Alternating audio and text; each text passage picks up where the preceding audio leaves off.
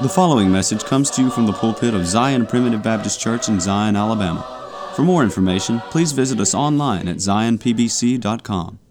I want to welcome you today to the Zion Primitive Baptist Church podcast. This podcast is an outreach of Zion Primitive Baptist Church, which is located in the Zion community near Gordo, Alabama.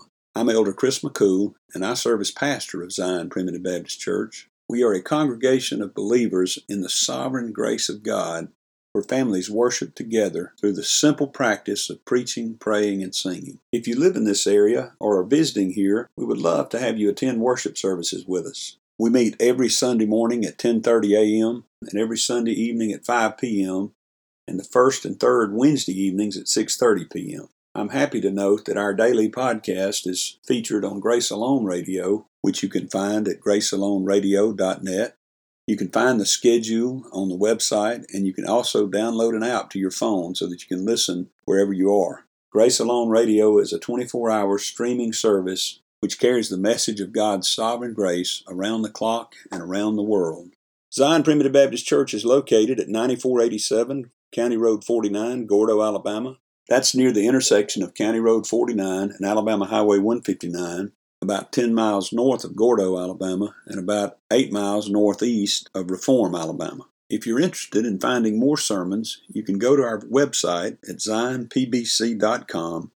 That's Z I O N P B C.com, where you'll find all of our posted sermons as well as a link to subscribe to our podcast.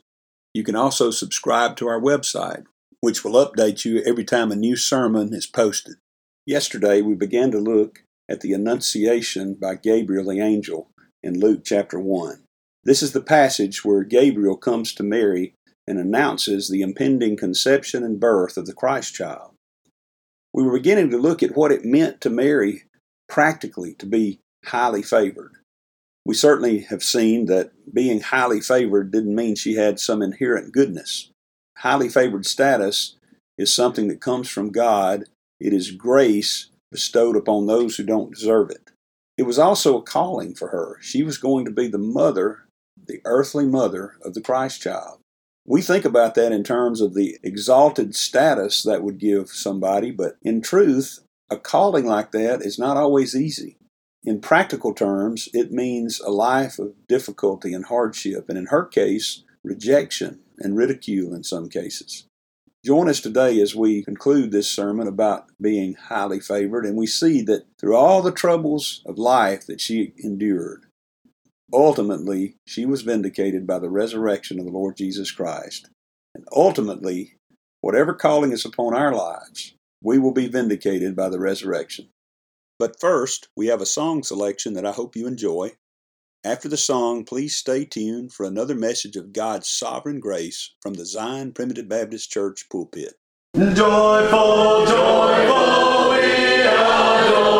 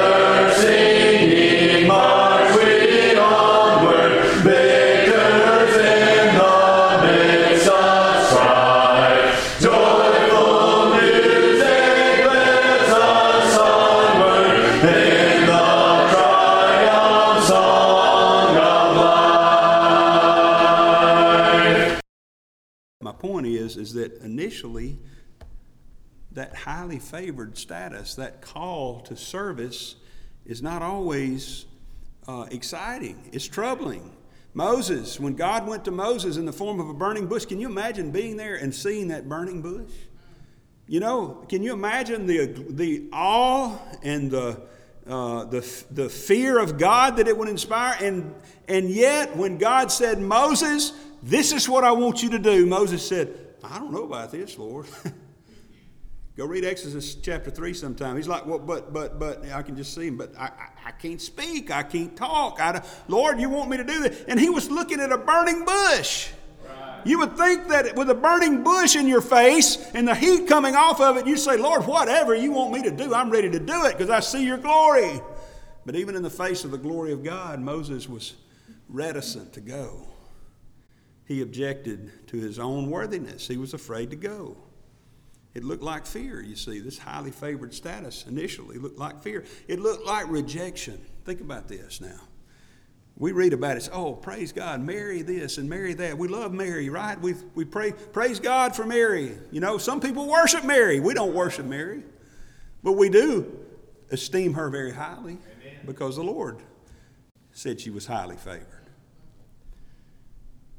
But her own husband, her own husband, rejected her initially. What does he say over there in Matthew 1? It said, said the birth of Jesus Christ was on this wise. It says, the birth of Jesus Christ was on this wise when, as his mother Mary was espoused to Joseph, before they came together, she was found with child of the Holy Ghost. Now, she knew that that was true. But notice what Joseph did. Joseph, her husband, being a just man and willing not willing to make her a public example, was minded to put her away privately. You know, the one she was going to be the closest to in life initially rejected her. I mean, and think about it. It made sense, right? Yeah. Who'd ever heard of such a thing? I know it had been prophesied, but a lot of prophecies had been existing for a long time, and nobody ever thought they were going to apply to them. Right. you know, it's always going to happen to somebody else. Uh, well, some virgin is going to conceive and have a child, and you're going to call his name Amen, but surely not my wife. no, no, no, no, no, no. This couldn't be. This is, I, I'm going to have to put her away privately. Very, you know, this is something very important. Not just for preachers, okay? Not just for those that are called to the ministry, but it's important for each of us individually. Remember, as individuals, remember this very few people ever answered God's call by committee. Right. By committee. You know, I struggled with that. I struggled with that not so much in the call to preach, but in the call to pastor.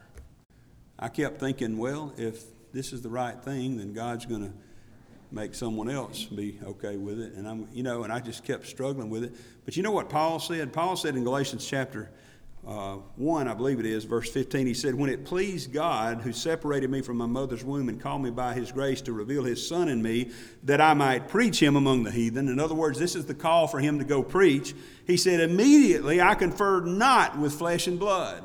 That doesn't mean you can't run things by fellow preachers or fellow children of God. It's not mean you, you know, in the multitude of counselors there's safety, but ultimately, child of God, the calling in your life is between you and God between you and God. He said, Immediately I conferred not with flesh and blood, neither went, up, went I up to Jerusalem to them which were apostles before me, but I went into Arabia and returned again into Damascus. Notice the operative word there, but I went. When God sent, I went. and that ought to be our, our attitude. That ought to be what we do. Our attitude ought to be that when God calls, we're going to go no matter what anybody else says. See, that's what happened to Mary. She, the, but, but her highly favored status looked like, to her, it felt like rejection. Her own husband was going to put her away privately. Of course, we know the rest of that story. The angel came back and told Joseph, don't do that. So, so Joseph was convinced. But it also looked like ridicule. It also looked like ridicule.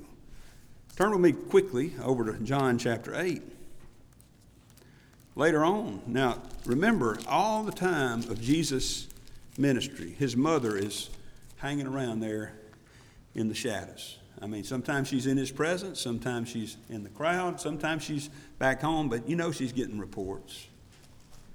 And listen to what these Pharisees said in John chapter 8. Now, we're not going to go through the whole chapter. Just understand he's preaching to some, some people who are not children of God. Okay? He calls them out. And he's telling them things like this. He's saying, If you were Abraham's children, you would do the works of Abraham. You're trying to kill me because you're of your father. You do the deeds of your father. Verse 41, that's what he says. You do the deeds of your father. Then said they unto him, Listen to this. We be not born of fornication. We have one Father, even God. Now, I believe that's a, I certainly, I'm sure it's talking about more than just this, but I believe there were some in that crowd that were pointing out the fact that the rumor was going around that Jesus' mother had an affair with a Roman soldier, and that's how he was born. In fact, that rumor, that lie, was promoted in the late second century by a Greek philosopher named Celsus. He made up this story that she'd had an affair with a Roman soldier named Panthera and got pregnant, and even the Jewish Talmud claims this as well. They call him Yeshua, the son of Panthera, in the, in the Jewish. They tell that to, the, to this day, you see. See, these people were ridiculing Mary. That's, that's what, high, what is highly favored status? What does a call like that feel like? It feels like ridicule sometimes. They were putting her down. She was this loose woman, woman of loose morals. And that's how we got Jesus. And Joseph was just a good man who took him in, you see, and raised him as his own. I want to tell you, beloved, sometimes that's the way it is. Jeremiah was told in Jeremiah 7 and verse 27 to go preach, and they're not going to hear you. You ever think you, you ever been ridiculed? I've been ridiculed for the stance I take on the Word of God. I've been put down because I had a guy hit me one time when I was a teenager. Of course, I wasn't being quite as loving as I should be, I'm sure, in sharing the gospel, but I had a guy hit me one time for sharing the Word of God with him. Jeremiah says, Thou shalt speak all these words unto them, but they will not hearken to thee. Thou shalt call unto them, but they will not answer thee. Over in Isaiah chapter 6, where Isaiah saw God high and lifted up, seated upon his throne. As after he finally, uh, uh, he said, "Here am I, you know, send me." And, and of course, first he, he, knew he was unworthy, but the angel touched him and touched his mouth with a burning coal and, and made him to, uh, you know, freed his lips, so to speak, to where he could go preach. God said, "Go and tell this people, hear indeed, but understand not; see indeed, see ye indeed, but perceive not. Make the heart of this people fat, and make their ears heavy, and shut their eyes, lest they see with their eyes." And hear with their ears and understand with their heart and convert and be healed. now, now, understand where we are. Isaiah had just said, you know, the question was asked by the angels, Who shall go? And Isaiah said, Hey, here I am, send me. He'd already experienced the calling of God upon his life. And then he heard this You go tell the people, you hear, but you don't understand. Your hearts are fat, your ears are heavy, your eyes are closed. So he asked the question, naturally, it's like, what have I gotten into? so then said I, Lord, how long? so, so you're telling me I got to go preach to a people that have closed ears and shut eyes and hearts that are fat and not interested in the things that you want me to tell them. So how long? And this is what God told him. Until the cities be wasted without inhabitant, and the houses without man, and the land be utterly desolate. You know what he, he's saying there? He's saying, Isaiah, you're just going to have to go preach till there's nobody left. Preach until everybody's gone. Preach. You know that means what that means? That means you might have a big crowd. You might have a couple of hundred people. I know of some preachers, primitive Baptist preachers, that have preached to crowds that big. It also means you might just have one man, right. a eunuch, maybe, out in the desert. You know, Philip was preaching in a great revival in Antioch people were getting baptized right and left. Man, I love those days. I love those days. I love it when we bab- baptized seven people one time. What a blessing it was. I hear I heard about our dear friend Brother Martin Agnani who baptized 80 people one day. Isn't that glorious? But you know what? The man of God must be willing to preach to the hundreds and baptize the many, but he better be ready to preach to the one. Amen. preach to, and sometimes that's what the calling of God feels like. It feels like, Lord, there's just nobody listening. Can you imagine the life of Mary? Because remember, Jesus was crucified when he was probably between 30 and 33 years old. Three decades. Three decades of this she went through. It looked like ridicule, it felt like rejection, and ultimately it felt like troubles. Troubles. She didn't have an easy life because Jesus didn't have an easy life. There were things that Jesus did that perplexed her. When he was 12 years old, he stayed at the temple teaching, and, and they went, thought that he was with other family, and it took them two or three days to get back together, and she even fussed at the Lord. Can you believe that? But remember, she was his mother, and he humbly submitted to her. But he told her, I must be about my father's business. And Mary took, kept all these things and pondered them in her heart. She, she didn't have an easy life. You say, well, boy, it must have been easy to raise Jesus. boy, how easy. Listen, Jesus knew that he was the Son of God, and he graciously submitted to her, giving us an example of how we should submit to authority, how young, young people should submit to parents, how we should submit to one another, and so forth. But when it came down to it, he was still the Son of God, and she didn't understand everything about him. Amen. You think you moms out there, you know, are perplexed sometimes by your children? Can you imagine how perplexed you might be if your child was the Son of God? And then she was there, see, throughout Jesus' life. She was there when the Pharisees sought to kill him. If she wasn't there, she at least heard about the time they were going to cast him down headlong off the cliff. Can you imagine the time she said to Jesus, Son, be careful? Just, just be careful. You may, I worry about you, son. Can you imagine the worry that she had? She was there when the Pharisees sought to kill him. She was there when the people cried out, Crucify him. She was there when the Roman soldier nailed him to the cross. She was there when he hung from that cross as the very life's blood dripped out of his body. What troubles for that mother that she would have experienced. This is the highly favored one. This is the woman who was highly favored. What troubles it felt like. You know, Paul was told by Ananias, well, God told Ananias to tell Paul, what great things he must suffer for my name's sake. So, what did, what did the highly favored status, what did it do for her? What did it do to her? Well, I want to say to you, beloved, the calling of God will disrupt your plans, Amen. and it will disrupt your life. It took Mary places she never dreamed she'd go. It changed her life. You know, and there's a sense in which anytime a young woman becomes a mother, it changes your life. But think about what this particular motherhood did. It, it would uproot her from her home in Nazareth of Galilee. She would ride into Bethlehem on a donkey. She would flee to Egypt in the night.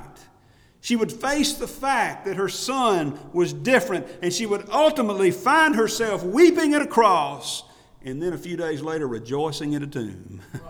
what a life!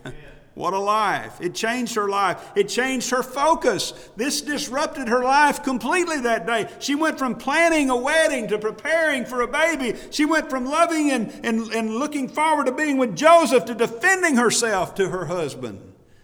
From a normal childhood, because she was still a young teenager, to a divine mission.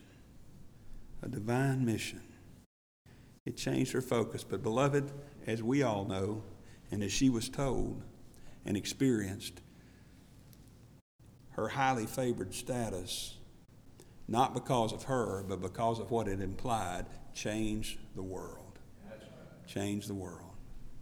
Her calling, not because of her, and not because of something good within her, but because of that holy thing that was conceived in her, changed the whole world. What more need I say about that? it changed the world. It was the ultimate, the, the, it was the uh, complete fruition of God's redemptive plan right there. See, it was the, if you want to think about all of the things in life and history as a, as a wheel, with spokes coming into a hub. The cross is the hub. All the spokes come out from the cross. You know, even the electing grace of God hinges upon the sacrifice of Christ on the cross. The ultimate resurrection of the body, of these bodies from the graves, hinges upon the resurrection of Jesus Christ. You see, I want to go to one more place as we bring this to a close. As we think about this young lady who was highly favored, not within herself, but by God Himself. The last time we read about her that I've found in the Scripture is in the first chapter of Acts. Over in the first chapter of Acts, right after the ascension of Christ back to heaven, in verse 12 it says, Then returned they unto Jerusalem from the mount called Olivet, which is from Jerusalem a Sabbath day's journey. And when they were come in, they went up into an upper room where abode. Now listen to this. I, this is this is a roll call of faith right here. I believe it's probably the last time all the apostles were together, at least that we read about. It says they came to an upper room where abode both Peter and James and John and Andrew, Philip and Thomas, Bartholomew and Matthew, James the son of Alphaeus, Simon Zelotes, and Judas the brother of James. These all continued with one accord in prayer and supplication with the women and Mary, the mother of Jesus, and with his brethren. This is the last view we have of Mary from the scriptures. And I just want to leave you with this thought. Remember, this is a real person. And I want you to think about that day when she was told that she was highly favored. And from that time, as a young teenager, to this day, all the troubles that she'd experienced, all the trials, all the ups and downs, all the struggles, and ultimately the resurrection. I can just see her sitting there with a sweet smile. All of the slander, all of the rumors, all of the whispers behind her back about, yeah, she says that this was the Son of God, but we know what really happened. She has now been completely vindicated.